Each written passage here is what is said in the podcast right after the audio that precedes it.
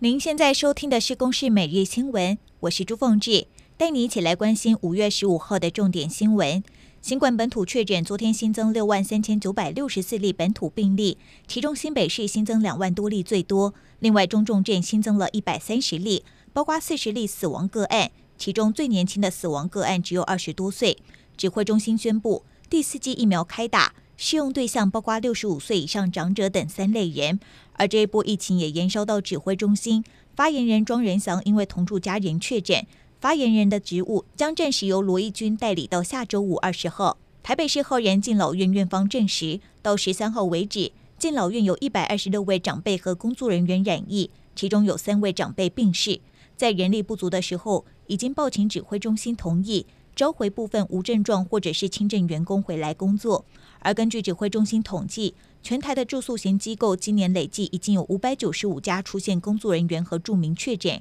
累计有一千五百六十二位工作人员、两千八百八十一位住民染疫。随着国内确诊人数越来越多，也衍生出许多保单的争议。富邦产险昨天开出第一枪，陆续对重复投保的民众发出退件通知。另外，金管会昨天表示，如果自己的孩子因为同学确诊而被隔离，家长基于生活上共同照顾的需求而陪同隔离，则不在理赔范围内。历经两年疫情，皆以线上参赛。今年国立台湾科学教育馆选拔二十一名学生，十二件作品，带队前往美国参加二零二二年美国国际科技展览会 （ISEF），表现优异。今年初在二零二二台湾国际科学展览会夺得青少年科学奖的中山女高洪以珊，获得大会一等奖殊荣，也是今年代表团成绩最优。评审团认为他的实验设计相当严谨，实验结果呈现清楚，是原创性极佳的研究课题。此外，我国学生还得到三个大会三等奖、两个大会四等奖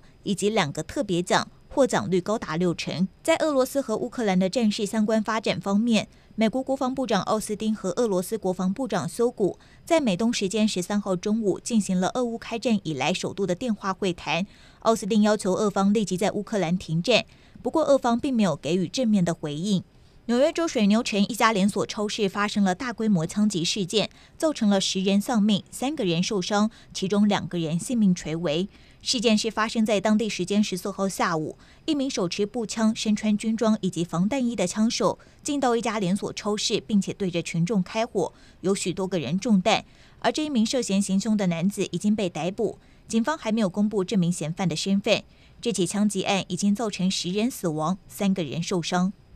以上由公式新闻制作，谢谢您的收听。